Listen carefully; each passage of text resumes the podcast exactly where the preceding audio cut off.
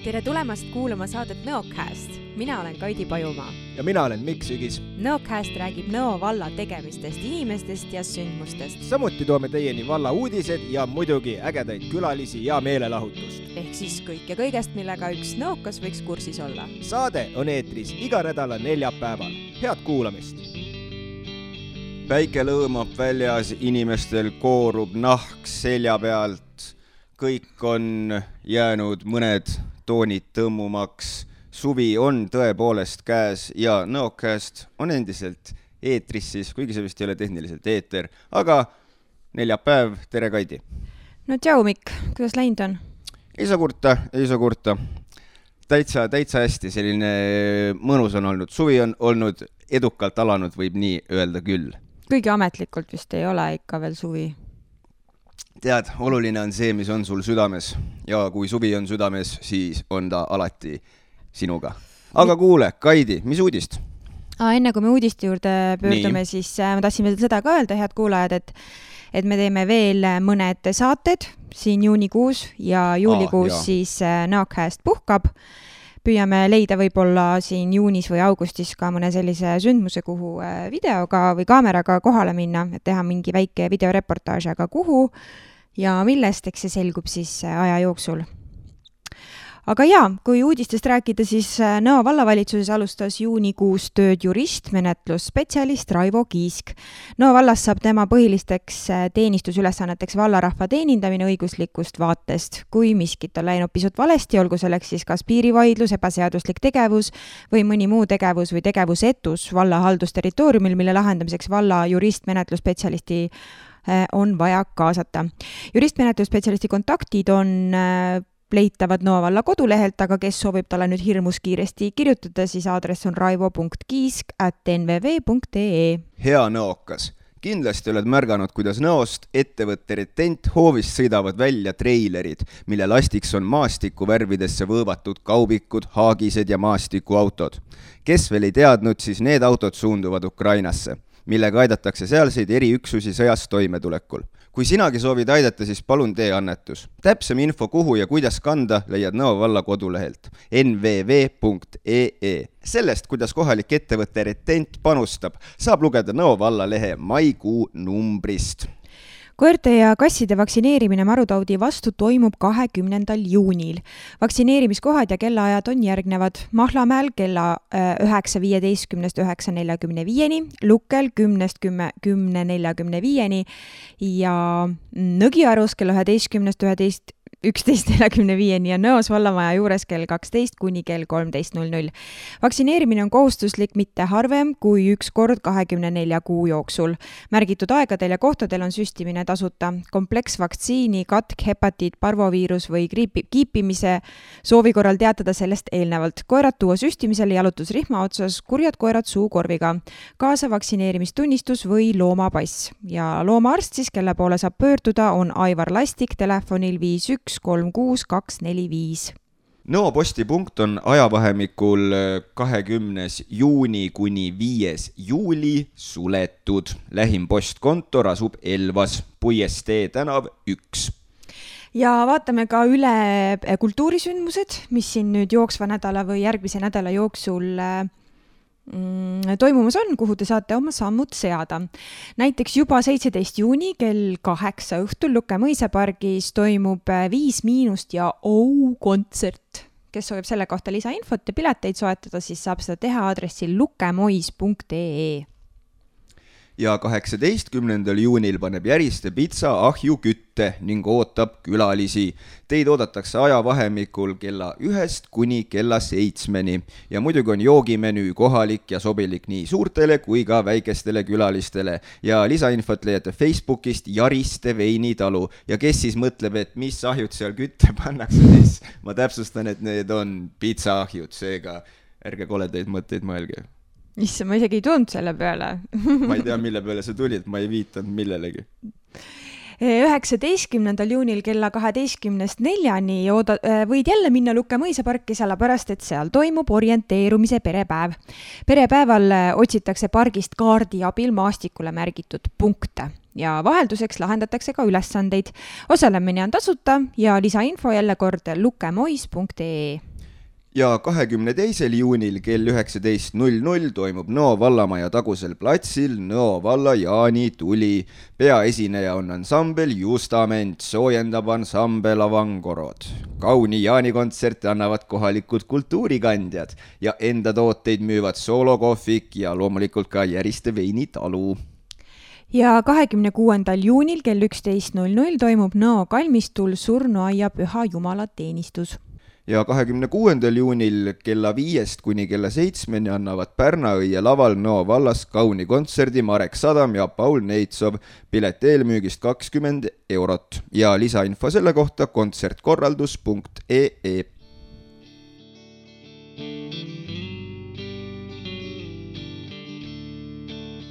Kaidi olime siis mina ja sõpradega siinsamas järve ääres ja õppisime grupikesi kahe mehe saagi ujuma grupikesi kahe, mis asja? ja see on niisugune arenenum, ütleme siis vene kirve vorm, aga igal juhul me ei, pikalt ei saanud seal jageleda, sellepärast et eh, nagu me teame, siis on see aeg käes, et külaline on sa saabunud stuudiosse ja sellepärast olen ka mina siin stuudios ja Kaidi, sina ka. Kaidi, kes meil täna külas on?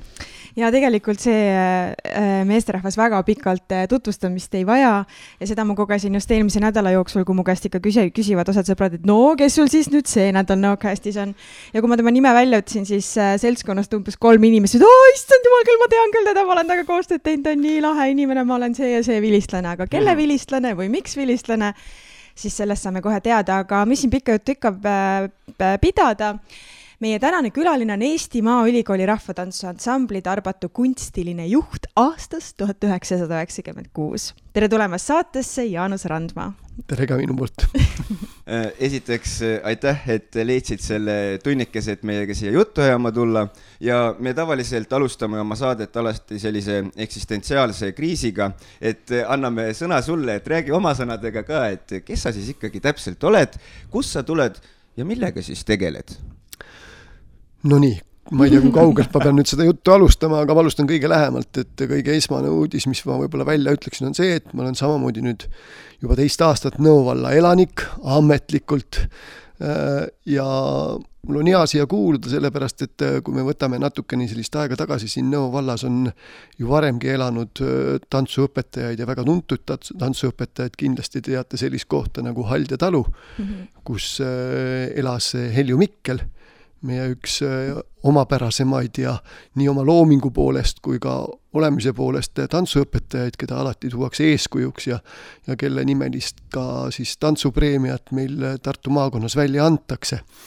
aga nüüd jutt endast rääkides, siis eks äh, tegelikult äh, olen ma tavaline tantsuõpetaja see tiitel, mis ta siin eel luges, kunstiline juht, see on niisugune natukene ülepaisutatud nimi minu jaoks alati, et mulle meeldib olla lihtsalt tantsuõpetaja ja rahvatantsuõpetaja sinna alati sõna ette, rahvatantsu veel panna.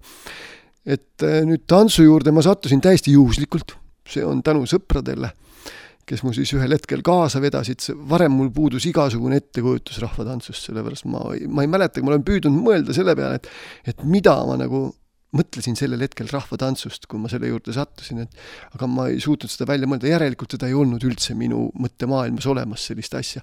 aga sinna ma sattusin tänu sõpradele, kes mu siis kaasa vedasid, tookord see juhtus siis sellises kohas, nagu oli kultuurihoone, Tartu kultuurihoone noorte segarühm loodi. ja Milvi Link juhendas seda rühma ja sinna ma siis sattusin ja sinna ma jäin, nii et äh, siin tuleb öelda siis kiidusõnad kindlasti äh, Milvi Lingile, kes mu nagu suutis äh, äratada sellise täiesti minus olenemata või minus parem puudunud sellise suuna nagu rahvatants mm. -hmm. ja, ja sealt see asi käima läks, et kuna see rühm meil väga kaua ei tegutsenud, siis sealt jõudsin ma edasi Enn Madi juurde Milvi soovitusel ja sinna ma jäin ja siiani ma tänava, tänapäeval, siiani ma seal ka tegutsen tänapäevani Jaanus, mis sa arvad, kas, kas rahvatantsuga mingis vanuses on nagu hilja alustada, ma küsin seda võib-olla natukene eh, omakasupüüdlikult, sest ma ise olen mitu aastat tahtnud eh, segarahvatantsurühmaga liituda. aga kuna mul ei ole partnerit, siis mul on kogu aeg ära öeldud, et tulla võid, aga pead mehe kaasa võtma, no ei ole kuskilt neid mehi kas, võtta. kas siinkohal ma pean meie treeningaegasid hakkama, millistel päevadel need toimuvad ja kellaajad võib-olla rääkima aga kusjuures hästi intensiivselt ma otsisin eelmine sügis ja ma ei saanud ja siis ma mõtlesin, et okei okay,, et ju siis ei ole õige aeg. Nüüd mul on nagu natukene suhteid sobitanud äh, torbikutega, ma ei tea, kas sa, kas sa Torbikut tean küll, jah et seal mulle Kati kenasti... ja Aveli juhivad rühmasid, jah. just, et Kati nagu ütles, et sügisel alustame uute, alustame uut hooaega, tule kohale, meil on avatud tunnid. nii et sealt mul juba natukene, juba täitsa ootan sügist, et saaks juba minna ja proovida, et ilmselt äh, neil arvan... siis ma arvan küll, et ei ole hilja, tähendab, kui sa leiad endast seda soovi ja tahtmist ikkagi, eks ole, ja sul päris äh, elevant kõrva peale astunud ei ole, et sa muusikat natukenegi kuulad ja meeldib kuulata mm -hmm. muusikat, siis võib julgelt tulla ja proovida seda asja, mina julgustan küll sind julgesti seda tegema. no ma olen flamencot tantsinud kaks pool -hmm. aastat ja esinemas käinud, et mingi rütmitaju mul kindlasti peab olema, muidu on väga keeruline flamencot tantsida. ja, ja. ja kusjuures mul oli siin mõned nädalad tagasi väga vahva kogemus Tiigi seltsimajas, kus toimus ühel õhtul erinevate rahvuste tantsuõhtu ja ma läksin sinna kohale niimoodi, et ma ei teadnud sellest mitte midagi, mul lihtsalt üks tuttav ütles, et selline lahe asi on, sulle meeldib tantsida, tule vaata. Ma, ma olin, ma olin, ma olin täiesti jahmunud, mul oli tunne, et see oli nagu mingi salaorganisatsioon, kuhu pääsevad sisse ainult nagu äh, vipid, vipid, eks ju. ja me neli tundi tantsisime erinevaid rahvatantse ja kui ma alguses nagu istusin nurgas ja mõtlesin, et issand jumal, ma ei ole elu sees näinud ühtegi sellist tantsu, rääkimata, et ma seda tantsida oskaks. aga seal meesterahvad ütlesid, ei ole midagi, kümme minutit tants kestab, küll sa ära õpid ja ma tantsisingi kõik tantsud järgi, see oli täiesti ulme kui äge. Ja siis ma sain nagu kindlalt veendumuse, et nüüd ma pean sügisel minema mõnda rahvatantsurühma ka. No Tiigi seltsimaa on üldse on selline salaurgas tegelikult. mis oli nüüd inetult nimetatud, aga tegelikult ma mõtlesin siin positiivses mõttes nüüd teie jutule jätkuks. et seal korraldatakse tihtipeale sellises vabas vormis, tähendab tantsuüritusi, mis on küllaltki levinud tegelikult. Ja no see jutt muidugi levib nende inimeste hulgas, kes seal käia tahavad ja teha tahavad, sellepärast sealt saad ennast tõesti vabalt tunda et äh, mitte ainult nende äh, vennasrahvaste tantse, eks ole, vaid seal tantsite ka meie, tantsitakse ka meie Eesti enda pärimustantse sellises vabas vormis ja ja sealt tuleb ette, endalgi on tihtipeale sinna õnnestunud sattuda mm -hmm. ja sealt tuleb ikkagi ka sellist inspiratsiooni mm. -hmm. sellepärast, et inimesed on seal vabalt, tegutsevad vabalt ja sa näed tihtipeale selliseid lähenemisi ja mõtteid tantsulises liikumises, et seda on päris huvitav jälgida ja, ja nii mõnedki mõtted võivad sealt tulla. see oli tõesti väga vahva, mis mulle eriti meeldis, oli see, et noh, meil, meid oli kohal ikka tõsiselt palju, sest see oli selle hooaja viimane õhtu, ma arvan, et kuskil kaheksakümmend kuni sada inimest. ei olnud selline, nagu vanasti minu klassi õhtutel oli, et tüdrukud istuvad nurgas ja poisid teises nurgas, vaid kõik võeti tantsima, kes vähegi äh, soovi avaldasid.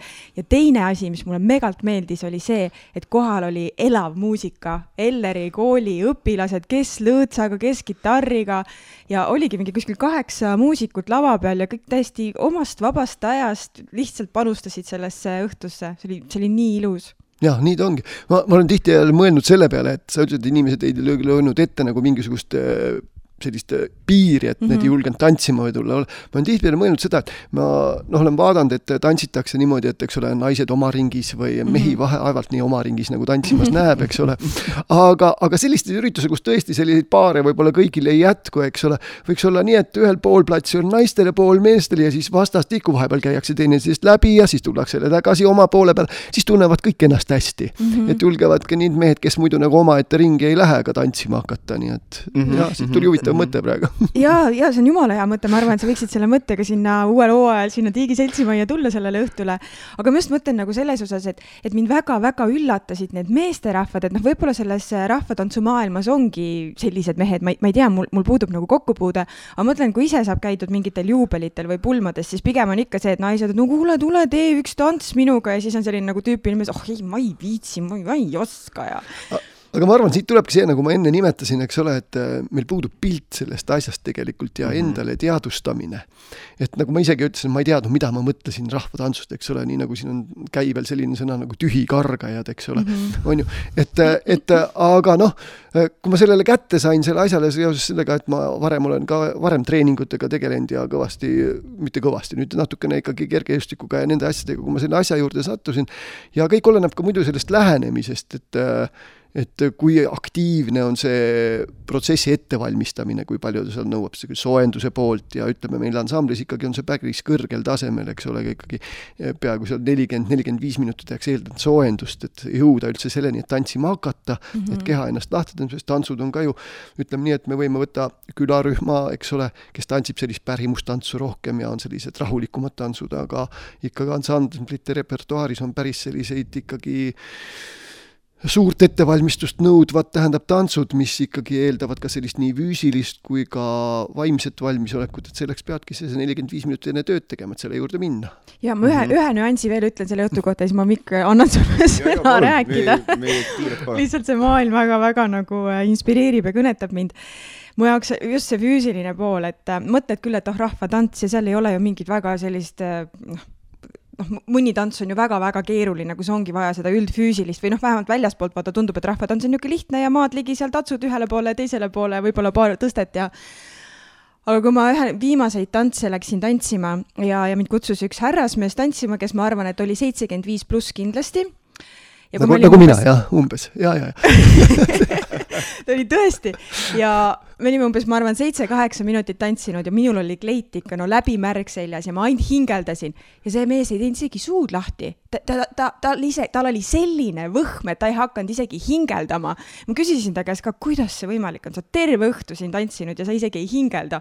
noh, ma ei tea, eluaeg tantsinud ja siin jooksmisega tegelenud ja et megafüüsis ikka peab olema tegelikult. ma arvan, et siin on pigem selline mitmekülgsus mm.. sellepärast, et ütleme, tants ju nõuab kõike, eks ole, ta nõuab nii jalga, üle ülakeha kui kõike muud, ka mõtlemist lisaks veel juurde, eks ole, need kõik asju omavahel kombineeritult annavadki sellise äh, oskusliku ja ennast ratsionaalselt kasutava meetodi, kuidas ennast füüsiliselt vormis hoida, ütleme nii. Oh,. see on väga hästi sõnastatud. Ja teiseks, mis emotsiooniga nagu ära tulla selliselt õhtult, et see oli mai äh, viimane kolmapäev ja oli oli selline suvine päev olnud, üks esimesi minu meelest ja tõesti aknad lahti ja need linnud siristasid seal kella kolmveerand kaheteist ajal ja sõita sealt koju, sa oled neli tundi tantsinud nagu nii ägeda muusika keskel. mäletan, kui ma sealt Tartust Elvasse sõitsin, siis mõtlesin, issand, mul oli niisugune, et ma oleks nagu armanud, nagu see oli no ma tahtsin just öelda, et see oleks nagu romantiline veisut, eks ole, et, mm -hmm. et see tants suutis viia selleni, et isegi linnulaulu oli võimalik pärast kuulda. jah, aga eks selline nii-öelda transsi tantsimine on ju selline üle maailma levinud fenomen selles mõttes, et ja nüüd ma jään vait. ma ei oska, ma ei oska selle koha pealt kaasa ja, rääkida, aga tegelikult, tegelikult siinkohal pean ütlema seda, et vot ma ei tea, kas see on nüüd trants või mis see on, aga vaevalt, eks ole. et äh, paar korda on õnnestunud ka endal nii lavale minna, et ma tean, kui tants algab aga seda, kuna tants lõpeb, on mulle partner meelde tuletanud küünarnukiga ribi vahele elada, tants on läbi, kummardada tuleb nüüd ossa see on see maagiline osa vist, ma arvan, kogu sellest. no see on jah, et see oleneb ka tantsust, mida tantsid ja olla, et kuhu sa lähed ja mida sa teed. aga mul ennem jäi see mõte väga, väga nagu kummitama, see, mis me ennem rääkisime, see, et võiks olla see, et kuskil on mingisugune üritus ja naised ühel pool ja mehed teisel pool ja vahetavad paarilisi, et kas, aga kas see mõnes mõttes, kas midagi taolist on see nii-öelda nagu rahvatantsude alge nagu, kust need, need asjad on nagu alguse saanud või et selline külas tuldi kokku ja nii-öelda tehti selliseid, ma ei tea siis, kas mingeid ühistantse või asju, et nii-öelda kogukond oleks kaasatud, et kust on nii-öelda selline, ma ei tea, rahvatantsu kas ma, ajaloos siis nagu? ma arvan nii, et see on pärit ikka kõrtsist, kust ta mujalt pärit on ja ega siis seda algul naised võib-olla ei harrastanudki, et eh, pigem oli see meeste pärusmaa. et eh, võt, ja, ja, ja ütleme nii, et ega siis, kui päris, päris kaugele aega minna, siis ma arvan niiviisi, et see päris alge sai alguse sealt sõjakäikudest ja seal, kus olid sellised rituaaltantsud Mm -hmm, et valmistati mm -hmm. ennast just ette, me rääkisime sellest rantsi minekust ja selleks valmisolekuks sinna sõtta minekuks ja olekuks mm, -hmm. eks ole.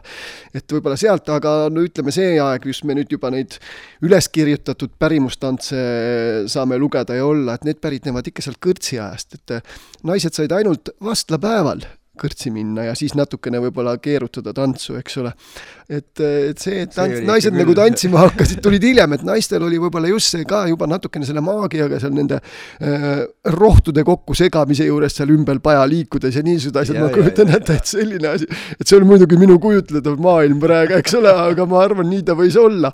et, et jah, et siis, kui hakati võib-olla jah, selliseid äh, küla kokkusaamisi, kus külanoored kokku tulid seal Kiigel ja niimoodi, eks ole, võib-olla seal siis hakkas levima rohkem selline mm -hmm. baaristantsu moodi asi ja, ja võib-olla see ei olnudki algul ikkagi baaristants, nii nagu me siin enne tõimegi, et tüdrukud ühel pool ja tüdrukud, poisid teisel pool et hakkaski võib-olla nii tulema ja tulema ja ükskord siis saadi kokku ka ja nii ta läks. ma just mõtlen, kuidas need sammud nagu kujunesid, et isegi kui nagu saadi kokku ja võib-olla see tunne oli, et tahaks ennast rohkem liigutada, meid on nii palju ja teeks seda koos. ma arvan, et eks see muusika inspireeris ja tihtipeale on seda, et ega siis külamuusikud, kes olid, olid ju tegelikult siis ise ka samamoodi põllumehed, eks ole ju, kes oli siis sepp või kes oli midagi ja need näpud olid sellised parajalt paksud ja kuidas nad sinna klahvide peale ära mahtusid ja olid, eks ole, ma mõtlen siin lõõtsapilli ja, ja see lugu, mida ta võib-olla selgeks oli õppinud, eks ole, välja arvatud nüüd Teppo, eks ole, kes teadis mitut lugu, aga tavaliselt need külamuusikud olid sellised, kes teadis ainult ühte lugu.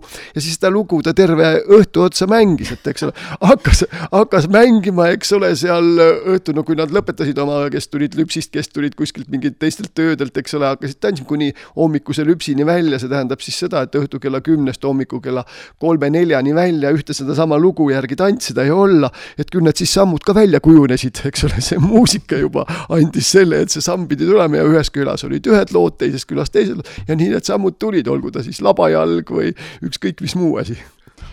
Nüüd äh, kolm nädalavahetust järjest oli, äh, olid tantsupeod, kas sa, oli see Tartumaa tantsupidu ja siis oli Jõgeval just eelmine nädalavahetus oli vist naiste tantsupidu, eks ju? Äh, olid sina ka seal kuidagipidi seotud või tantsisid või sinu rühmad tantsisid? jaa, ei, meie rühmad olid sinna kaasatud küll ja, ja võtsin ka mingil määral Tartu peost osa selle nagu ülesehitamisel. Ja naistepeol käisin vaatamas ja, ja nii, ikka osavõtt igalt poolt. Ja nüüd on kohe ju tulemas jällegi meestepidu mm, -hmm. meeste tantsupidu. ja vahepeal siin meie rühmadel on ka veel Gaudeamus mm, -hmm eks ole, Balti riikide põllumajanduskõrg, mitte põllumajandus, see on juba meie enda rida Balti riikide üliõpilaste tantsupidu, eks ole, ja laulupidu Gaudeamus, kus ka meie rühmad osalevad ja sinna otsa tuleb juba kohe meie enda Tarbatu seitsekümmend pluss üks ja mhm. sellest jõuame kohe rääkida ka. aga ma mõtlen, et Jaanus, sa oled nii pikalt olnud selles, selles maailmas. varsti ju saab lausa mõne aasta pärast isegi kolmkümmend aastat, eks ju ma nii ütleksin nelikümmend. isegi nelikümmend? no vot, siis üheksakümmend kuus sa said ju, ja, jah ja, ja, ma Tarbatuga mm -hmm. liitusin kaheksakümne teisel aastal mm. -hmm. nii et jah. jah, vot, isegi nii palju kas ainult nagu mulle tundub või, või see vastab nagu tõele ka, et see rahvatants on noorte seas kuidagi viimastel aastatel jälle nagu populaarseks muutunud? et ma mäletan nagu enda nooruspõlve või noh, teismeiga, see oli ikka, et noh, kuskil seal algkoolis mingi õpetaja nagu tegi neid, aga ma ei mäleta enda sellisest nagu teismeeast, et, et oleks noortel olnud huvi nüüd väga rahvatantsus osaleda. aga kui ma praegusel hetkel nagu räägin enda tuttavatega või sõpradega, siis üle ühe on üks kuskil tantsurühmas ja, ja kõik see, mis emotsioone jagatakse nendelt suurtelt tantsupidudelt, et see on, see on kuidagi, see on kuidagi nagu kasvanud või, või ainult mulle tundub? no eks me kõik öö, otsime mingeid väljundeid ja eks me kõik oleme natukene sellised lava peale tükkijad, eks ole, mingis mõttes. kõik on natuke edevad. ja edevad jah, täpselt, täpselt nii, et, et oleneb, eks ole, kuhu me küündime oma võimete ja olekutega ja rahvatants on võib-olla sellepärast just üks huvitavamaid asju see, et, et siin on see äh, ettevalmistuse tase võib olla erinev ja ka sinu, tähendab, enda võimed võivad olla erinevad, sellepärast et rühmi on väga mitmesuguseid. et kes äh, püüab, suunabki oma sellise repertuaari rohkem sellist pärimustantsu poole, mis on sellised lihtsamad tantsud võib-olla, kes läheb sellise lavatantsu peale, kes läheb autoritantsu peale ja see oleneb ka kindlasti väga palju ka juhist, kollektiivi juhist, kes mm -hmm. seda mhm. veab, et millise repertuaari ta valib. ja muidugi targad juhid on need, kes ikka oma tantsija järgi repertuaali valivad, eks ole, milleks nad võimelised on, mitte ei hinda neid väga üle ja ei paku ka liiga nõrkasid tantse neile, et lihtsalt lasta ka sellel inimesel areneda edasi mm. -hmm. aga küsimus oli täpselt veel, kord läks et juba meelest ära. kas on nagu populaarseks nüüd läinud Aa, läinud, jah, aastate jooksul? Äh, kui ma mõtlen seda, et kui nüüd sellesama aja jooksul, perioodi jooksul mm, -hmm. mis mhm. mina olen olnud äh, seotud selle rahvatantsuga, siis äh, ütleme nii, et kui ma seal kaheksakümne teisel aastal selle asjaga kõigega liitusin, siis see, see seltskond oli niisugune natukene piiratud, ei saa öelda, et ta oli nii väga hoogsalt igal pool harrastati teda ja oldi, et aga ikkagi suured peod toimusid, platsid olid rahvast täis, nii et neid harrastajaid oli. Äh, kindlasti tekkis üks mõõnaperiood siis, kui toimus taas Eesti iseseisvumine mm. -hmm. sellepärast, et siis avanesid meile ju väga palju igasuguseid võimalusi, mis olid piiri taga, kus noored nagu haarasid sellest kinni. ja nüüd sealt edasi, ütleme nii, et siis aastates seal üheksakümmend 90 noh, sellest perioodist, äh, kus ma ise nagu selle asjaga nagu tegelema hakkasin juhtimise osas, et siis sealt äh, üheksakümnendate lõpp ja sealt on see asi ikkagi läinud tõusvas joones jällegi. et on leitud see suund jah, jah, just, et kui, kui mina seisan nii-öelda siinpool kardinat, kus võib-olla otsid oma gruppi või kaaslast, eks ju, kellega seda teha, ja sina seisad nagu teisel pool seda kardinat, kus sa nagu näed kõike seda seestpoolt, et kas siis ei tundu, et on nagu tunglemist või, või huvi no, rohkem? seda huvi saab ikkagi näha, sellepärast et kui nüüd võtame uusi tantsijaid vastu, siis neid soovijaid on ikkagi päris palju mm, -hmm. eriti just tüdrukute hulgas.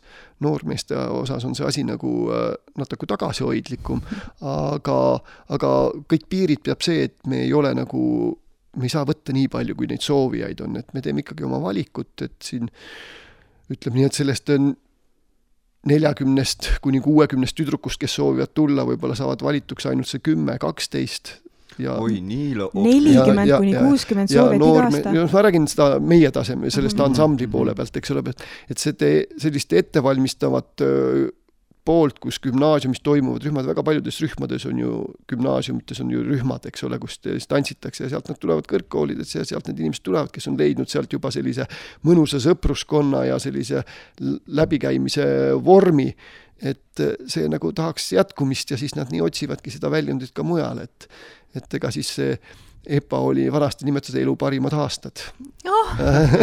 et, et, et, et nii ta on ja, ja kuna ka varem oli selline lävimine ju, ma mäletan omal ajal kooli ajal, kui õppima, õpitud sai, et siis oli ka selline loengute vorm ikkagi, kus me käisime koos ja olime nüüd kohustuslik, tänapäeval on ka see vorm ju täiesti teistsuguseks muutunud, kus suurem osa tööd tehakse seal interneeduse kaudu ja kõike selliste asjade kaudu, et siis inimesed ei saagi omavahel kokku, et see on ikkagi mhm. selline hea vahetu suhtlemine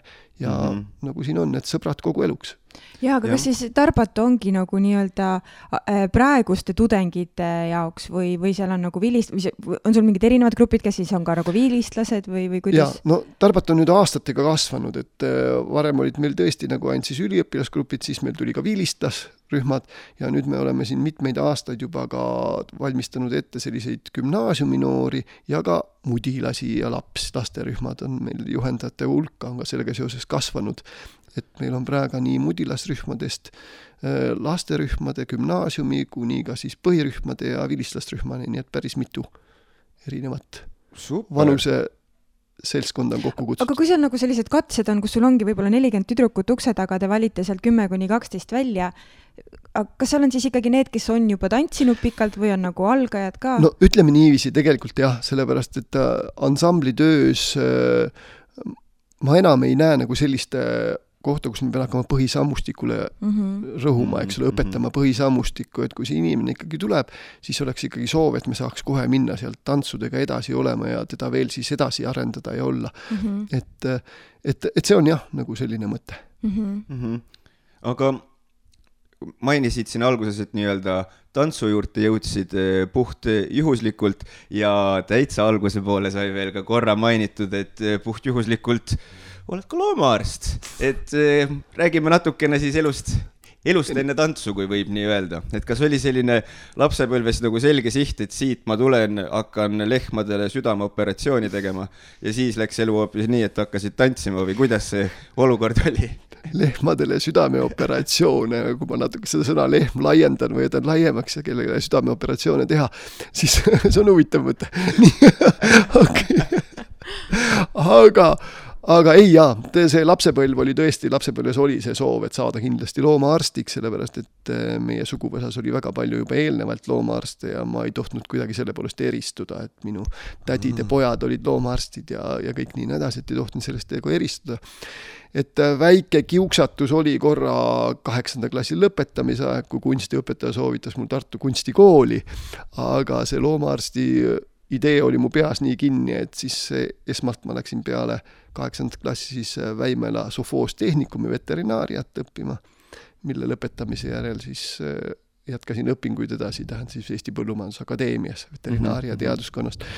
nüüd veterinaarina nagu töötada sain ma üldse neli aastat jah oh., et see oli nii selle... lühikeseks, see osutus nii lühikeseks ajaks, mitte sellepärast, et, äh, et ma seda teha ei oleks tahtnud või niiviisi, aga lihtsalt see periood oli selline, kus äh, see töö muutus minu jaoks ka natukene selliseks äh, noh, selliseks natuke raskeks, sellepärast et oli siin ravimite puudus ja kõik, see oli just see vahetu üleminek, eks ole, siin see mhm, mhm, mhm. üheksakümnendate aastate algus ja kaheksakümnendate lõpp, eks ole.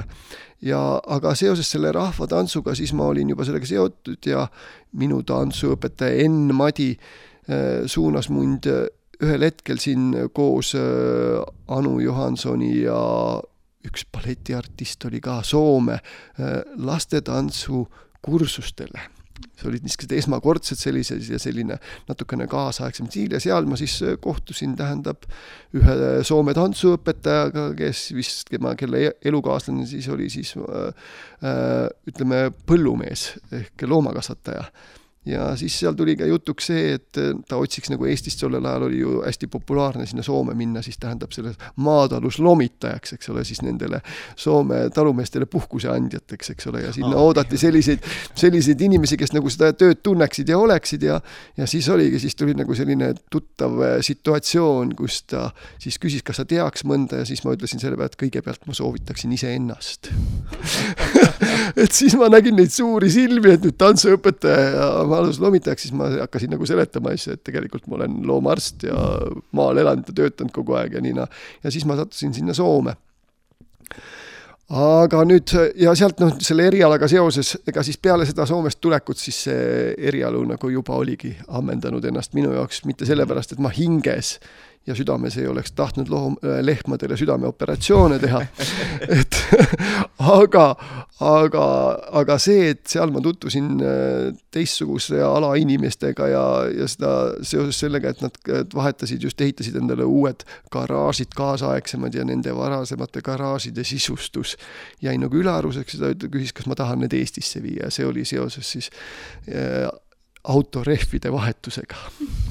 nii et ja aha. sealt ma tõin kogu selle, tähendab selle töökoja üle siis Eestisse ja hakkasin hoopis tegelema sellise valdkonnaga lisaks siis rahvatantsule. ja Aa. sinna jäigi minu veterinaari karjäär, tähendab, nii et, et elu on väga palju pakkuv, nii et, et oma sellise jah, sellise materiaalse poole ma olen kindlustanud sellise tööga tänase päevani. ma saan aru, et, et sa olid nagu suurloomade loomaarst, mitte väikeloomade no,? sellel ajal ei olnud neid väikeloomakliinikeid üldse, oli väga vähe, mis tehti, Tartus võib-olla oligi, Andrianov oli üks esimesi, kes hakkas tegelema sellise spetsiifilisemalt sellise väikeloomade, tähendab äh, ravimisega ja ka operatsioonide poolega ja seal luude ühendamistega ja selliste nagu inimeste juureski tehakse.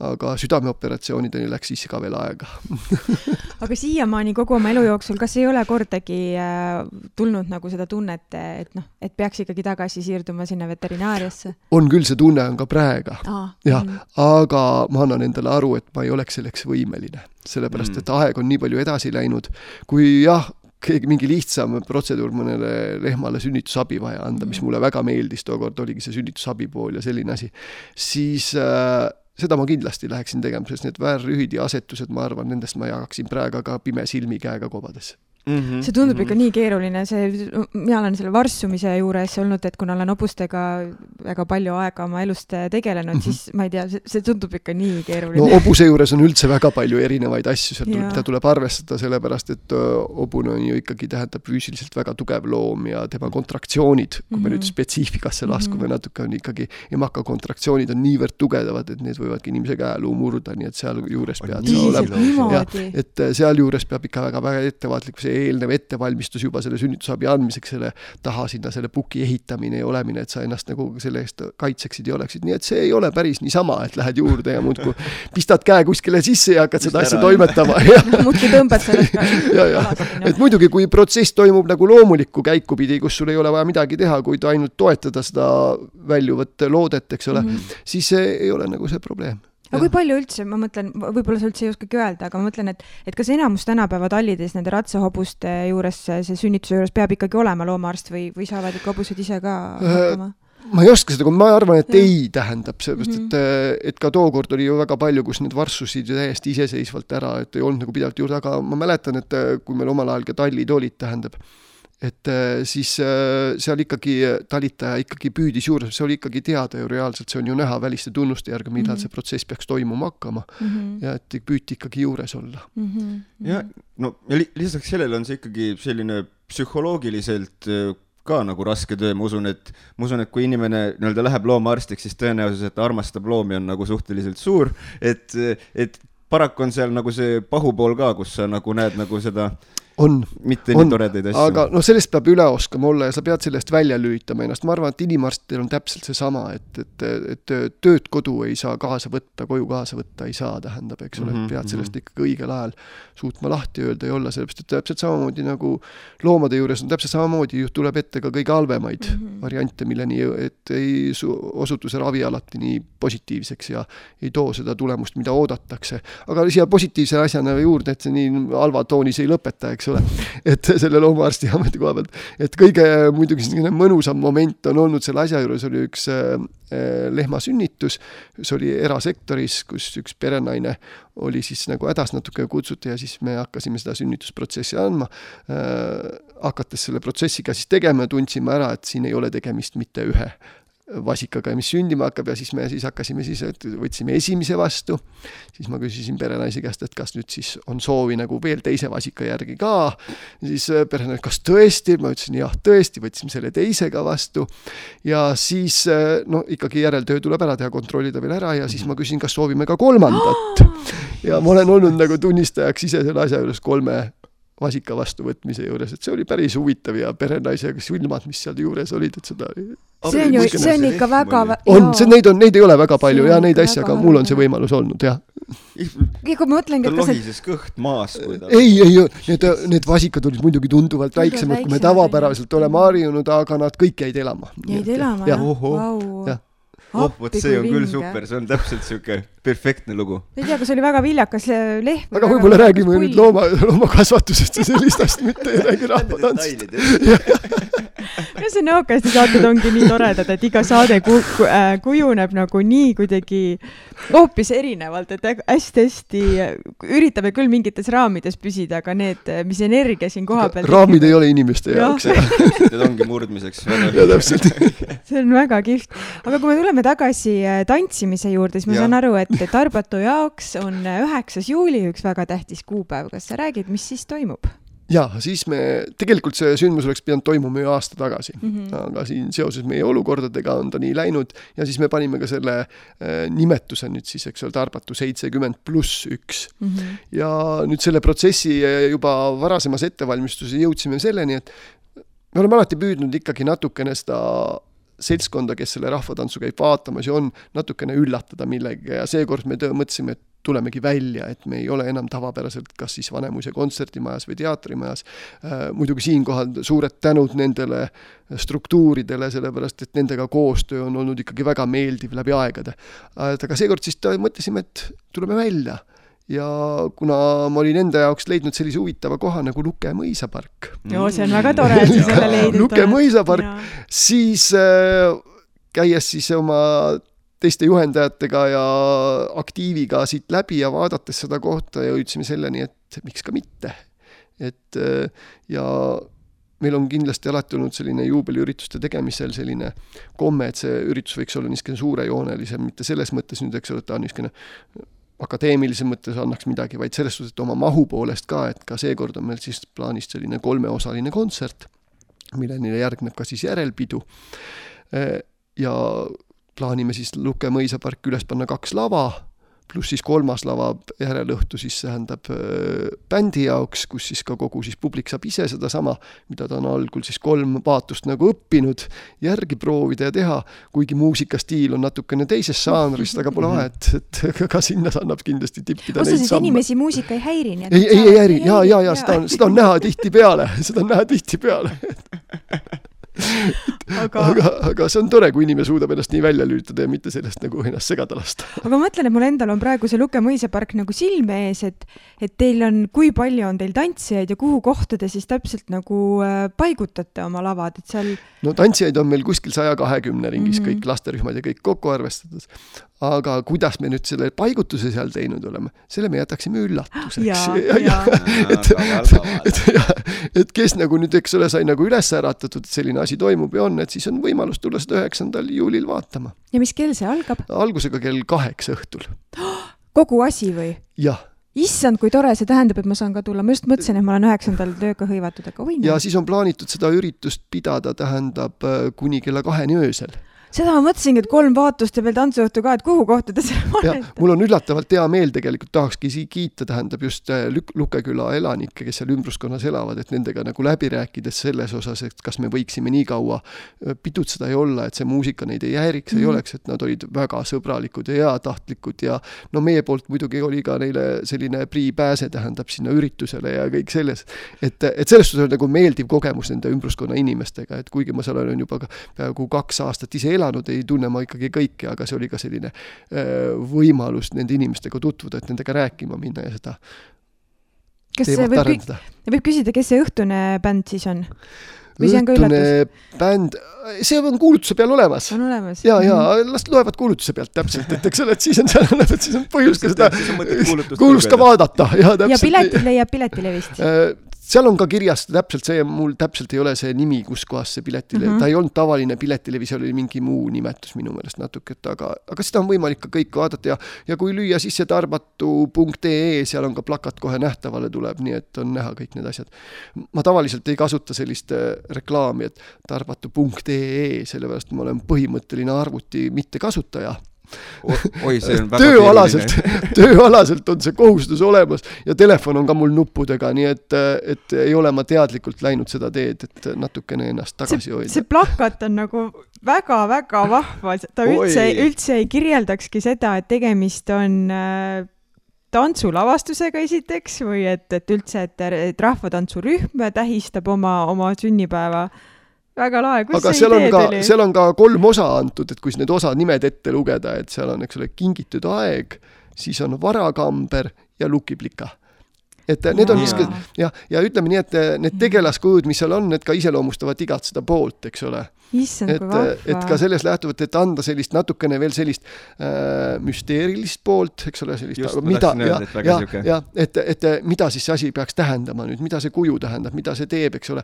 et see on nagu selline avastamise koht, nii et iga asi on omavahel seotud, et, et jah nii, nii ta on. ja, ja kui see bänd ei ole saladus, ilmselt ei ole saladus, sest ta on avalikult välja öeldud, siis äh, rahvas tantsutab õhtul The Swingers, nii et ma usun, ma täiesti, minu vaimusilmas tundub küll see olevat üks väga-väga võimas sündmus, mis te hetkel siin kokku olete pannud. eks sellest me saame rääkida pärast. väga kihvt väga lahe, väga lahe jah, aga mul vahepeal tekkis sihuke, ma ei tea, kas see on, tõenäoliselt on see täiesti loll küsimus ja ma ei tea, kas sellele isegi nagu vastata saab. ei, rumalaid küsimusi ei ole, on rumalad vastused.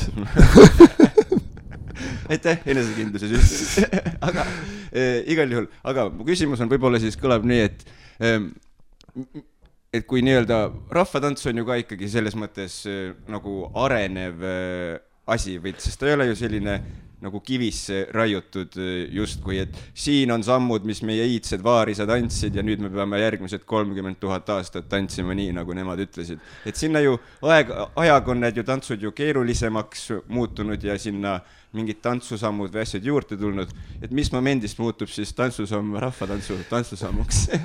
No ütleme nii, nagu me siin eelpool natuke rääkisime, eks ole, on see, et see, üks on see pärimustants mm, -hmm, jah, teine on siis lavatants mida me siis nagu põhiliselt oleme harjunud praegu vaatama mm. -hmm. ja siis on ka autoritantsud veel, eks ole, ma klassifitseeriks seda niimoodi. ma tahaks öelda seda, et äh, me ei tohiks seda päris pärimust ära unustada, et see alge võiks meile ikkagi jääda, eks ole. ma ei ole ka selle vastu, ma tahaks siinkohal kasutada näiteks äh, Kristjan Toropi öeldud sõnu, et äh, et ma ei mõi-, ma ei võitle teiste tantsustiilide vastu vaid ma võitlen meie pärimustantsu püsimajäämise eest mm. -hmm. Oh, nii, et, et see on, see on nagu selline asi, et, et me, me ei tohiks seda päris vana ära unustada, eks ole, et ja seda me peaksime ikkagi põlvest põlve edasi andma. see on, see on muidugi minu arusaam ja olemine ja paljugi vaadates teisi tantsujuhte, ka nende noh, tegemisi olemise, ka nende arusaam. et me võime edasi minna ja kindlasti kuskil seal äh, kui meil esimesed äh, üleskirjutused, eks ole, tantsudest tehti seal äh, kahekümnenda sajandi alguses, eks ole mm, -hmm. siis võib-olla siis nüüd praegu, kui me siin kahekümne järgmises sajandis oleme juba, eks ole, siis saja aasta pärast me saame rääkida, eks ole, juba vot need on meie pärimustantsud, mida siis tänased loojad on loonud, eks ole uh, -huh. et võib-olla see on nii, ma ei tea, kas see on nii või ei ole, eks ole, aga ma ikka, kindlasti selle areng on vajalik, nii nagu iga asja juures on areng vajalik, aga arvestades meie algset materjali.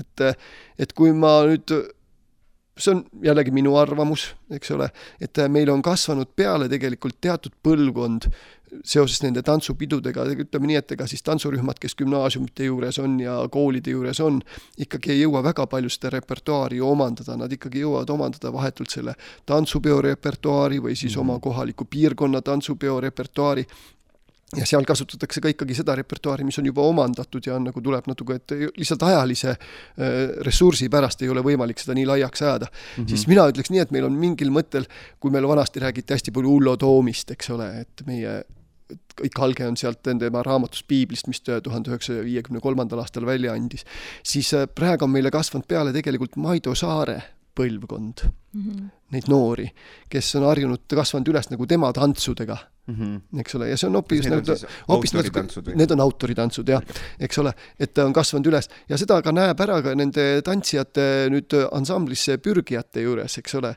et neil on palju lihtsam omandada sellist kaasaegset autoritantsu, mis oma liikumiselt on võib-olla rohkem suunatud hoopis ülakehale, oma väljenduslikule kätele ja sellistele asjadele mm, -hmm. kui seda pärimustantsu neile pärast pärimustantsust nagu saanud äh, alge tantsudele, autoritantsudele, kes siin võib siin nimetada näiteks Salme Ott Valgemäed, eks ole, siis äh, Heljo Talmetit, eks ole, samamoodi äh, Elju Tohvelmanni, meie sama oma küla või oma valla endist elanikku Helju Mikkelit, eks ole, siis nende tantsude omandamine võtab aega, sest nad on harjunud nagu teise stiiliga natuke mm. -hmm. et see on minu arusaam, minu nägemus, nii et, et vot see on selline vastus sellele küsimusele. aga millise suuna kummardaja või austaja sina oled, et kas pigem just nagu ma mõtlen sina, sina kui tantsuõpetaja, et, et kas see, et, et et just nagu õpetada neid autoritantse või et hoida elus just seda pärimuskultuuri? Äh, ütleme nii, et tegelikult ma olen selle alge nagu kummardaja rohkem. eks ole, et kui need äh, kaasaegsed äh, autoritantsud või lavatantsud on tulnud sellest materjalist, siis vot seda ma kummardan tegelikult, noh, kuidas nüüd öelda, kummardama, noh, hea no, küll, pool austan ja rohkem ja mm -hmm. et, et minu poole oma siis rühma repertuaari valikul kaldub sinnapoole mm. -hmm. jah, kui sellise kaasaegsema juurde, kuigi ma pean ütlema seda ka ise olen ma teinud ju sellise ka kaasaegsema stiiliga tantse ja olnud, et et, et, et see, see oleneb täiesti sellisest muusikast ja sellest, mida sa tahad selle tantsuga öelda. sellepärast mm, -hmm. et, et ei ole mõtet nagu minu jaoks sellist tühja asja teha, et lihtsalt ma teen tantsu.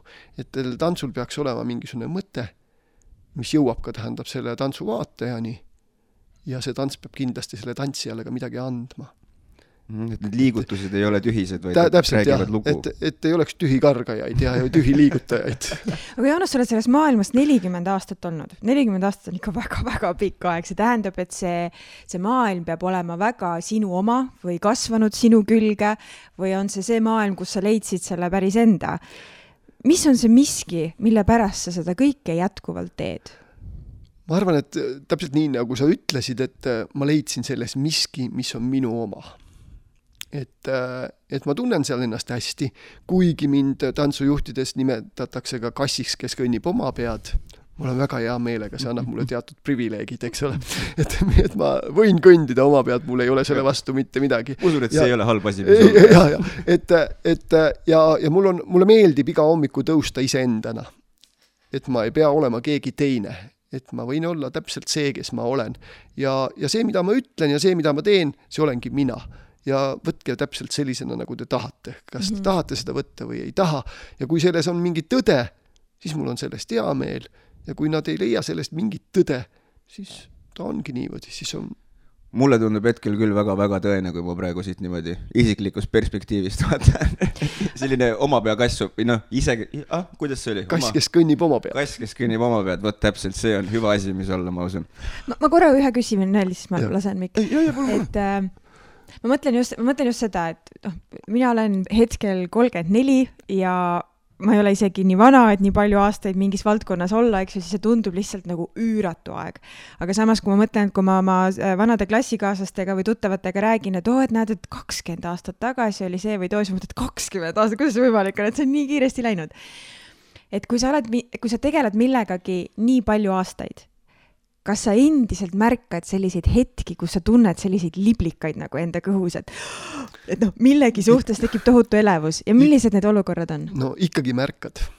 ja no sellest, sellest saadki enda elujõu tegelikult, selle teha tahtmise soovi tegelikult mm. -hmm. et needsamad tantsijad on need tegelikult, kes sind inspireerivad. et, et ei oleks meid olemas, kui meil ei oleks meie tantsijaid sellepärast see mm. tantsijas on täpselt see allikas, mis annab sulle selle soovi ja tahtega sellega tegeleda mm. -hmm. eks ole, kui sa näed temas, et ta mõistab sind, ta tahab seda teha, mida sina talle pakud siis mis saab olla veel üllamat ja mhm. paremat. Et ja samas ka kindlasti see, et see ei ole minu igapäeva, see ei too mulle minu leiba lauale mm. -hmm. ka see on mhm. minu jaoks väga oluline, tähendab, et kui see oleks see, mis tooks minule minu koduse leiva lauale, siis ma kardan, et see oleks muutunud mulle natukene rutiinseks mm. -hmm. aga et mu see valdkond hoopis teises valdkonnas, ma tulen sealt, lõpetan oma töö ja tulen sinna tantsutundi, ma olen hoopis teises maailmas. et see vaheldusrikkus Mm -hmm, mm et see annab mulle sellise äh, soovi olla ja teha ja taht-, noh, tahta seda teha kindlasti ka veel edaspidi, et ega siis äh, sellega ei ole midagi lõppenud praegu. muidugi. jah, see alles algab kõik, kõik algab taas uuesti. nagu öeldakse, kolmekümnendates elu algab ja siis sealt nelikümmend, neljakümnendates elu algab. aga sulle siin märgusõnaks veel see, et kakskümmend aastat pikk aeg. tegelikult see aeg on niivõrd lühike, kui ma praegu tagasi mõtlen seda aega, tegelikult see on läinud niivõrd kiiresti mm ja seda kiiremini ta on läinud, mida rohkem sul on teha olnud mm. -hmm. eks ole, et sul ei ole aega, sellist lorutamisaega ja ma ei kujutaks ette, kui ma oleks seda aja niisama maha visanud, et mul on, ma, et kui ma kellegi ees peaksin natukene oma silmi maha lööma, siis on mu enda lapsed. sellepärast, et nendele kulutatud aeg on läinud teiste lastetubade ümberkasvatamiseks ja olemiseks, et mm, seda teha, mis on mm., nii et, et see on see koht mm. -hmm aga kas lapsed on ka nakatunud selle tantsupisikuga või on nad täiesti teises nad on, valdkonnas? Nad on proovimas käinud mm. ja, aga nad pole selle juurde jäänud ja ma pole neid seda kunagi sundinud. see on igaühe valik ja täpselt nii, nagu ma ise selle juurde sattusin, keegi me ei tea, kuna me võime selle asja juurde sattuda või olla. ja see ei ole ainuke asi, mida elus teha, et siin on palju muidki asju. jah, loomulikult, loomulikult ja sellist nii-öelda kunstivaldkonda veel eriti on nagu väga raske sundida inimest tegema, et jah aga mul tuli selle noh, äh, rahvatantsu juures üks küsimus meelde, mida me kunagi veel küsisime, mul on paraku piinlik tunnistada meelest ära läinud, milliselt külaliselt täpselt. aga mis on me, nagu siis meie rahvatantsu juures mingisugune selline asi, mis eristab meid nii-öelda ülejäänud maailma rahvatantsudest, et kui minul õigesti meeles on, siis käis läbi see, et meie rahvatantsus on hästi palju tõsteid. ma arvan, et see oli äh, Ingrid, Ingrid Haamer, kes Vot, äh, rääkis sellest. vot, vot, aga, aga võib-olla me jah, ei rääkinud nii täpselt sellest. minu kauaaegne tantsupartner. no vot vot, vot. minu meelest ta isegi mainis siin saates Ja. see või ma ja. ei, ei oleks üldse üllatunud. aga jah, et mis on meie rahvatantsu juures midagi sellist, mis eristab meid, ütleme, ülejäänu maailma rahvatantsudest?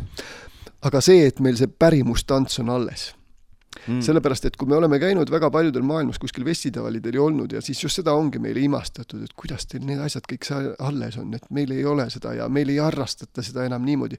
ja et see, et see on toimunud järjepidevalt, et siin tuleb just meie eelkäijatele sellist noh, tunnustada neid, et nad on seda hoidnud, suutnud hoida seda sellisel tasemel ja toonud seda tänasesse päeva, sellepärast ka minu rõhutus siin enne oli meie jutuajamises sellele, et hoiame seda alget, eks -hmm, ole mm, -hmm. et see on see, mis panebki meid eristuma teistest, teistest. kui me läheme selle tavapärase juurde, mida me näeme igal pool, mida tehakse, siis noh, me olemegi tavaliselt, varsti olemegi needsamad nagu kõik teised, eks ole.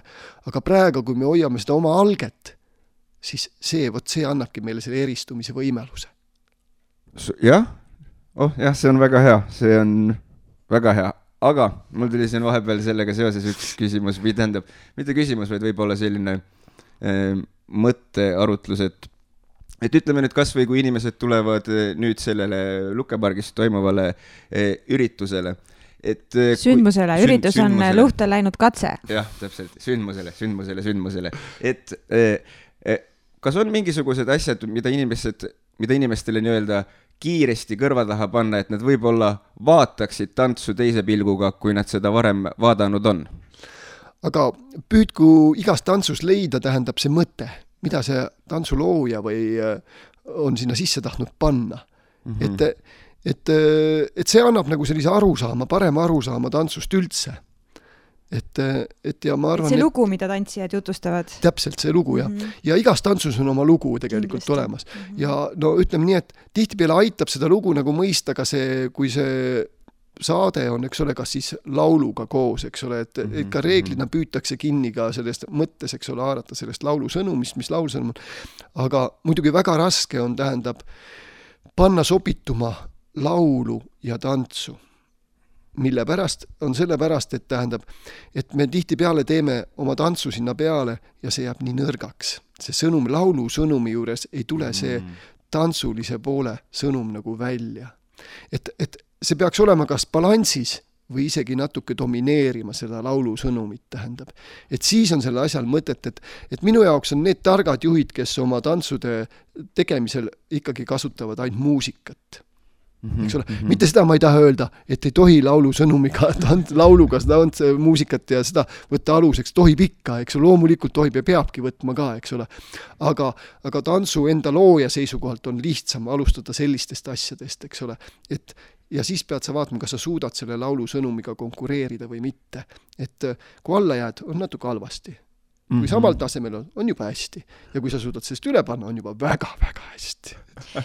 Tead, mina jäin ennem, ma jäin kinni natuke ühte mõttesse, mis sa mainisid, et võib-olla see lihtsalt nagu resoneerus minuga nii äh, tugevalt, et sa ütlesid, et see kakskümmend aastat on läinud nii ruttu, eriti kui sa oled äh, väga aktiivne. Või noh, teed, teed paljusid asju, et mina olen ka oma elu, olemuselt hästi selline kogu aeg mitmel rindel, mitu projekti paralleelselt. Ja kui ma vahepeal nagu tunnen, et äh, et ma olen nii väsinud ja noh, mul on ka kaks väikest poega ja vahepeal ma tunnen, et, et et kas mul on nagu nende jaoks piisavalt aega või ma olen nagu füüsiliselt kohal, aga mõtetega kuskil eemal, sest ma jälle planeerin midagi, mõtlen midagi, loon midagi. ja siis, kui ma nagu kõigest sellest ühel hetkel ära väsin, siis ma mõtlen, et noh, milleks ma seda teen aga samas, kui ma täna, kus ma olen puhanud, kus tempo on nagu natukene läinud aeglasemaks, ma olen nii tänulik selle eest, sest ma, sest ma mõtlen, kui ma mõtlen sellele ajale tagasi, see on olnud nii põnev no aga sa ise vastasid ka oma küsimusele sa ise vastasid oma küsimusele ära. et ma kuidagi jõudsingi nagu läbi sinu et, mõtteavalduse selleni, et see on et see, olnud nii tore. see ongi, see ongi see tagasivaatamise ja. moment, eks ole. et sa teed ja teed ja et sa ei adu seda, kuidas aeg sinust möödub. aga kui sa tagasi vaatad, mis seal kõik toimunud on, siis mõtled, vaata, kui ei oleks olnud seda, siis ei oleks mul seda meenutada ega olla. ja muidugi ma tahan seda öelda veel, et, et mulle meeldib tihtipeale ka väga üksi olla mm. -hmm. see on, need on hetked, mis on su enda jaoks mm, -hmm. eks ole, ja need on su enda jaoks selleks vajalikud, sa iseennast saaksid tundma õppida. eks ole, iga, iga protsess, mis sa teinud oled, vajab minu jaoks järgi laagerdamist. ja ma täiesti nõus. ma analüüsin niivõrd palju asju mm -hmm. tegelikult uuesti läbi eks ole, et seda mõista, miks on nii, täpselt samamoodi nagu ma võin öelda, et ma käin võib-olla paari pidu kaks korda vaatamas, mõnda pidu kaks korda järjest vaatamas. ma püüan ükskord olla selles rollis, et ma olen tantsuõpetaja mm. -hmm. vaata, mis seal toimub. ja teinekord istun ma seal pingi peal, ma ei mõtle üldse sellele, et ma olen tantsuõpetaja. ma püüan lihtsalt olla see tavainimene, kes istub mu kõrvalgi eks ole, see, selle rollide vahetamine ei ole kerge tegelikult, see on tulnud, see, see ei ole kerge, see on tulnud sellise enesekatsetamise käigus sa lihtsalt sunnid ennast seda tegema ja olema ja täpselt niimoodi selle eelnevalt siin nimetatud selle üksinda olemisega, see on vajalik, see on iga mõtleva inimese jaoks on see ajalik olek, et enda selle selguks jõuda, enda sest selguks jõuda ja selgeks saada see... tähendab, sõnad lähevad ka sassi juba. see on ja. väga huvitav siin öelda äh, rollidest, vabandust, ümber nii-öelda lülitumine, et jah, ma võin kujutada ette, et see võib selline hulluks ajada täitsa, kus sa üritad minna midagi nautima, aga siis sa lihtsalt analüüsid kõike, mis toimub ja tegelikult jääd kogu rõõmust vist nagu ilma selles nii-öelda selle analüüsi saatel? see on nagu kohutavalt keeruline, sest olles ise noh, neli aastat näidelnud ja, ja vahepeal ikka väga-väga nagu intensiivselt, ma ei tea, kas siin oli kolme aastaga viieteistkümnes lavastuses osalenud ja mingi aeg ma tundsin, et ma ei saa käia teatris, ma ei saa lihtsalt istuda või, või kasvõi filme vaatamas, et sõbranna oli hullult vaimus, issand, kui hea tükk või appi, kui hea film, mina mingi ma ei saa, mind ühe näitleja näitlejatöö näiteks hullult häiris või mul oli tunne, et ma ei tea, kas valgus tuli liiga vara peale või läks liiga hilja ära või oli mingisugune mõtteedastus liiga nagu ei jäetud sinna piisavalt pausi, et mina publikus aru saaks. no ma ei tea, mõnes mõttes võib-olla niisugune professionaalne kretinism, nagu nad seda nimetavad, on ju. aga, aga jah, see on väga, see on väga raske vahetada seda rolli. on on, on. aga see on võimalus jälle endaga tööd teha natuke. täpselt, jah, ennast arendada natuke teistmoodi, nägema asju, sellepärast et tihtipeale, mis me esialgu pilgu järgi võtame, et kuram, see on ju nii halb või see on nii hea, eks ole, vastastikku tuues, siis pärast, pärast analüüsi võid sa hoopis vastupidisele tulemuseni jõuda tegelikult. kui sa ja, suudad ja. ennast ümber kehastada, eks ole, olla kelle teisena, et sa näed seda hoopis teisel tasemel, hoopis teise mõtlemisega, võtad selle analüüsi läbi enda jaoks ja see on hoopis teine pilt mm. -hmm. täiesti kaks erinevat pilti ja üks mõte veel, mis sa enne mainisid siin enda lapsi, et, et ei ole võib-olla nendele suutnud nii palju aega või energiat või tähelepanu pakkuda. mina ka vahepeal tunnen enda laste osas seda, aga samas ma jälle mõtlen seda, et ma arvan, et oled nii sina enda eeskuju näol või noh, eeskujuna lastele mis, kuidas seda lauset lõpetada, eeskuju näidanud, siis mina enda poiste puhul tunnen ka seda, et pigem las nad saavad seda osa minust ja minu elamisviisist, et elu on äge, erinevaid asju katsetada on äge, erinevates projektides olla on kihvt, hobid on lahedad, kui see, et äh, ma töötan kellaajast kellaajani, istun lihtsalt kodus, midagi ei tee, trennis ei käi, et noh, millist maailmavaadet ma suunan või soovin nagu oma lastele kaasa anda, eks ju. et noh, eks igal asjal ole oma plussid ja miinused, me elame duaalses maailmas ja sinna ei ole midagi teha, eks ju aga, aga pigem see, kui see aga, teine variant. aga nüüd tagantjärgi siin vaadates mina olen pigem õnnelik, sellepärast et vaadates oma lapsi ja teades, kuhu nad keegi on jõudnud või olnud, ma ei saa midagi halba öelda, et äh, emad on head tööd teinud. no super, aga nüüd nii-öelda vasak haak pimedast. ütle mulle palun, mis teeb ühest heast tantsuõpetajast hea tantsuõpetaja? tantsijad ei no seda kindlasti, ilma nendeta on vist keeruline õpetada. aga, aga, aga see tantsija ikkagi, ma jään selle juurde, et tantsijad, sellepärast et nemad suudavad sinu mõtted ja sinu tegemised viia nagu siis teisteni mm. -hmm, mm -hmm, ja mm -hmm. kui, kui nende tegemist ja nende väljendust aktsepteeritakse ja selle vahel mainitakse, vahel mainitakse, et siis on ju hästi, siis nemad teevadki sinust ju selle tantsuõpetaja. et mm, -hmm, et mm, -hmm. et et mina nüüd ise nüüd, mis mina selleks teha saan, et nüüd tantsuõpetajana, eks ole, kuidagi paremini silma paista või olla, mis ma sellest üksinda teha saan, mitte midagi ei saa teha. kui mul tantsijat ei ole, ma ei saa mitte midagi teha.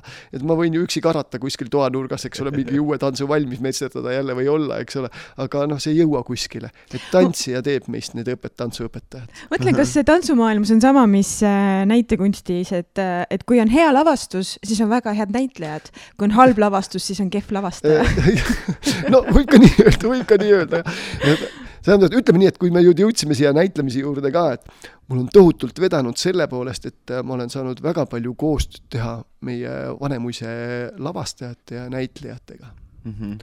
et äh, võtame siin näiteks Elvas toimusid ju siin äh, kahe tuhande aasta algusel sellised Strausi päevad, kui te mm -hmm. mäletate, mida mm -hmm. vedasid siis, eks ole, Ain Mäeod, siis Andres Tinjaninov, Marika Aidla liikumise koha pealt, kus olid kaasatud, tähendab, kõik meie paremad ooperisolistid, eks ole mm, -hmm. orkestrid, eks ole, siin ja niiviisi ja siis meie olime seal nagu liikumises kaasa tegevad sellised massitseenid seal ja kõrvalt seda asja. ma kunagi ei püüdnud olla seal selline, et kes nagu on nagu nüüd rühmajuhina lähen sinna, ma läksin täpselt reatantsijana sinna kohale. ja ma püüdsin seda, mida sealt anti, kõike vastu võtta mm. -hmm et just see lavastuse poolte pealt ja selle pealt, et, et ma olen väga tänulik sellele ja siis täpselt samamoodi need sellimängud, mis meil siin Tartus toimusid ja kõik, kõik need igasugused, siis samamoodi Urmas Lennukit, keda ma väga tänan, oli selline projekt, oli nagu rahvamajade äh, aast-, sada aastat rahvamajadest, Eesti rahvamajadest, oli meil, mul ei tule selle lavastuse nimi praegu meelde, mida me Toris tegime. no ei tule meelde, aga, aga ikkagi ma nautisin selliseid protsesse, nii et ma tahangi öelda, et, et me ei pea ise olema tegijad. me võime olla osalejad selles tegijas, aga näe oma ümber, mis seal toimub mm. -hmm. igast asjast on võimalik õppida ja, ja ma olen püüdnud seda nii palju teha kui võimalik, et ja muidugi, mis on veel, on äh, Eesti Rahvatantsu juhtide rühm, kuhu ma sattusin üheksakümne esimesel aastal tänu oma õpetaja Enn Madi, tähendab, soovitusel. et ja siis ma tutvusin selle, selle meie rahvatantsu juhtidega, kõik, kes seal koos käisid, too aeg oli seal ikkagi kõik meie eliit oli seal koos ja, ja see aeg oli ka selline aeg, kus ma lihtsalt ammutasin seda, tähendab, kõike, mida sealt pakuti, tähendab. et ja, ja tihtipeale me mõtleme, et ainult nendelt inimestelt on võtta, keda tuntakse rohkem või on, ei. nagu me siin juba päris alguses rääkisime, see on sissejuhatavas, kus me ka ei, nagu seda mikrofoni sisse veel ei lülitanud, et eks ole et lihtinimestelt on ka väga palju õppida eks ole, ja lihttantsuõpetajalt, kes ongi oma gümnaasiumirühmaga läbi oma elu tulnud ja ta on seda rühma vedanud nelikümmend aastat, on köömes selle kõrval, eks ole, võib-olla oma viiskümmend aastat juba, eks ole, et nende inimestega vestelda ja nende elukogemust võtta, see on palju suurem väärtus veel. nõus. Jaanus, kas sul on, kas sul on mõni unistus veel? Unistus. ja ma mõtlen just tantsuga seoses või, või ole, oled sa olnud nii palju õnnelik inimene? unistus on küll, ma olen kunagi alati oma juubelikontsertidel öelnud seda, et oma, meie juubelite kontserdil alati öelnud seda, et, et mul on oma õpetajalt Enn Madilt väga palju õppida eks ole. sellepärast, et tema tegi oma viimase kontserti, mis ta tegi, kestis viis ja pool tundi viis ja pool tundi, eks ole. ja nüüd, ja nüüd, kui ma hakkan kokku võtma, kui me kell kaheksa alustame ja lõpetame kell kaks ööd, ülesegi, see on kuus tundi. see on kuus tundi, eks ole, üritust. ma olen selle ära teinud see oli naljaga pooleks, see on naljaga pooleks öeldud, eks ole. unistus. ma arvan, et inimeses ei oleks enam midagi järgi, kui tal ei oleks unistusi mm. -hmm, mm -hmm. Need on kindlasti jah. et sellised... need on need, mis viivad meid edasi, mis annavad meile sellise elulise mõtte, eks ole mm, -hmm. ja siinkohal ma võin kasutada veel ühte sesti ja öelda, kui te arvate, et meil enam mõtteid ei ole, siis te eksite. see on, see sest, nüüd teie nägite seda, aga eks ole, kuulajad seda ei näe, aga, aga see on eh, Heino Aassalu sest, mida ta kasutas, seda kasutas vahepeal, eks ole, ka Enn Tiivel ja nüüd kasutan seda ka mina vahest. Head asjad jäävad kestma. Jäävad kestma, jah nagu öeldakse, heas seltskonnas lendab aeg armutult. kas ongi tund läbi või? meie, meie teekond tunnisel rännakul on, on täis saanud. oleme jõudnud meie saate viimase küsimuseni, mida me ja. alati oma külalistelt küsime. kas sa küsid või ma küsin? palun. ma küsin siis. on sul mõni mõttetera või tsitaat, mida sa mõtled omakeskis või, või ütled iseendale, kui ei ole olnud kõige kergem päev? nii, tegelikult ma olen no see tsitaat ei tule võib-olla kõige paremast raamatust, aga ma olen seda enda jaoks natukene ümber sõnastanud, et kunagi oli meil kohustusliku kirjanduse raamat nagu Kuidas karastus teras mhm. mm. -hmm. Ostrovski, eks ole, ja seal on see, et elu tuleb elada nõnda, et ei oleks nii ja nii, nii, nii, eks ole. mina mõtlen ka nii, et elu tuleb elada nõnda, et ei oleks siivutult kahju möödalastud võimaluste pärast ja tehtud tegude pärast siivutult kahju on küll super Vau, ma sain ka selle lause nüüd ära, aga see on, see on tõesti lahe, siivutult kahju väga kihvt suur,, suur-suur aitäh sulle, Jaanus, et sa leidsid selle, selle tunnikese siin äh, suvel meie jaoks. see aeg on olnud, no minu, minu süda on jälle selline on, on, rõkkab rõõmust. jälle puudu, noh, noh, aga mis sa teed. aga tead, siis ongi põhjust tagasi tulla. aitäh teile ka, et uh, uskumatult toredad inimesed aitäh sulle! ja enne veel, kui me täitsa nii-öelda pillid kotti paneme, kas on veel mingisugused üritused, mis sul praegu niimoodi meeles on, mis võiksid veel toimuda peale Lukke pargis toimuva? no muidugi samaaegselt paralleelselt toimub ja Võru Volk, mis on traditsiooniline üritus, kus on ka alati siis ka külalisesinejaid mujalt, et see toimub täpselt samamoodi, algab juba pihta kaheksandast kuni kümnenda juulini, et kui kellelgi on ikkagi soovi, veel sellest väheks jääb, mida meie pakume, siis jätkata seda kümnendal siis kindlasti on tulemas ju ka meeste tantsupidu, üks omanajaline pidu. teine-kolmas juuli on ja, siis? täpselt nii. ja ega ma siinkohal praegu muud ei ole, sellepärast see aasta on üldse ju sündmustelt väga rikas ka nende tantsuürituste poolelt, et ma mõtlen inimeste peale, et küll on raske ikka valikuid teha. et ja. nagu nii igale poole ei jõua, aga suutke teha enda jaoks need valikud ja ikka kohtume ja rahvatantsuüritustel. kas sind näeb ka seal meeste tantsupeol ise tantsimas? ei, ei, ei. tähendab, ma, ei, ma ei ole veel oma kaabutega kuubevarna riputanud, eks ole, et need ja pastlad on samamoodi kogu aeg valmis ja kogu aeg soojas, et kui on vaja, siis ikkagi tuleb välja minna ja üks äh, rühm, kus ma kaasa teen, on ikkagi Eesti Rahvatantsujuhtide rühm, kus ma kaasa tantsin, kui vaja on. aga oma rühmas ma hea meelega teeksin seda eks ole, ka vilistusrühma just ma mõtlen, et vaevalt ma nüüd enam nende kahekümne aastastega koos kepsutama lähen, et kuigi ma arvan, et nii mõnelegi võiks veel silmad ette teha. eks ole, aga, aga, aga sellepärast, et tantsijaid on ja ma ei taha kellegi kohta ära võtta, et sellepärast, et nüüd mina pean seal olema. ei, ma olen käinud omal ajal küllalt lavadel, nii et ja ega need veel lõppenud ei ole. aitäh sulle, Jaanus, ilusat suve ja unistuste täitumisi! Teile samuti, aitäh! thank you